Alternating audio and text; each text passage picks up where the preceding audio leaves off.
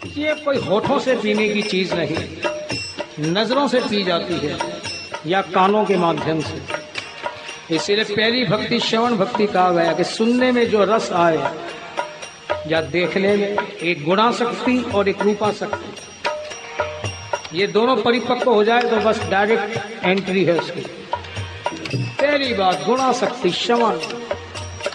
Bridge के रसिकों ने भी लिखा है, पहले ही जाए मिले गुण में श्रवण।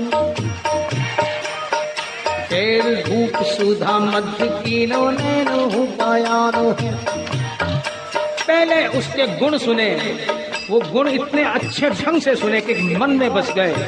और जिसके गुण सुन लेते हैं, उसे देखने की चाह अपने आप हो जाती है। यानी एक गुणाशक्ति परिपक्व हो जाए तो ईश्वर को आना पड़ता है। दृष्टांत श्रीमद भागवत का रुक्मणी जी का ही देख लो। उन्होंने कानों से श्री कृष्ण की कथाएँ सुनी, उनके चर्चे, उनके गुण सुने और उन पर आसक्त हो गई। और इतनी आसक्त हुई कि देखा नहीं, एक लव लेटर लिख दिया। और परिणाम सब जानते हैं श्री कृष्ण को आकर उनका अपहरण करके लेके जाना पड़ा। ये क्या है? गुणा शक्ति इतनी बढ़ गई कि वो रूपा शक्ति में अपने आप परिवर्तित हो गई, परिणाम ईश्वर साथ में है। लेकिन हम सुनने में भी चूकते हैं और देखने में भी चूकते हैं। हम क्या देखते हैं? अरे उसके मुकुट में कितना बड़ा हीरा है, उसका हार तो देख कितने सोना लगा हुआ है जो चांदी के वर्क लगे हुए हैं। ये सब ऊपरी चीज़ ही देखते हैं। कितना बढ़िया कलर की ड्रेस है। अब ड्रेस देख रहे हो? ठाकुर जी की आँख, नाक नक सीख देख रहे हो। हम जब बाहर के श्रृंगार को देखते हैं तो बाहर ही रह जाते हैं। और जो उसका आंतरिक श्रृंगार को देखते हैं तो कुदरत भी उसे अच्छी लगने लगती है। क्यों? सब जगह उसी का नज़ारा है।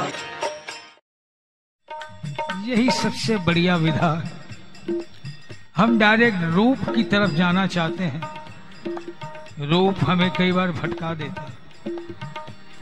क्यों? पूरा ज्ञान तो हुआ नहीं। इसलिए पहले रूपा शक्ति नहीं, गुणा शक्ति। उसका गुण सुने, उसकी कथाओं के रहस्य सुने तो मन में दृढ़ता आती है। और उसके बाद रूपा शक्ति फिर उसके रूप का पान कर। उसके रूप के अंदर इस बुद्धि का विलय हो जाए।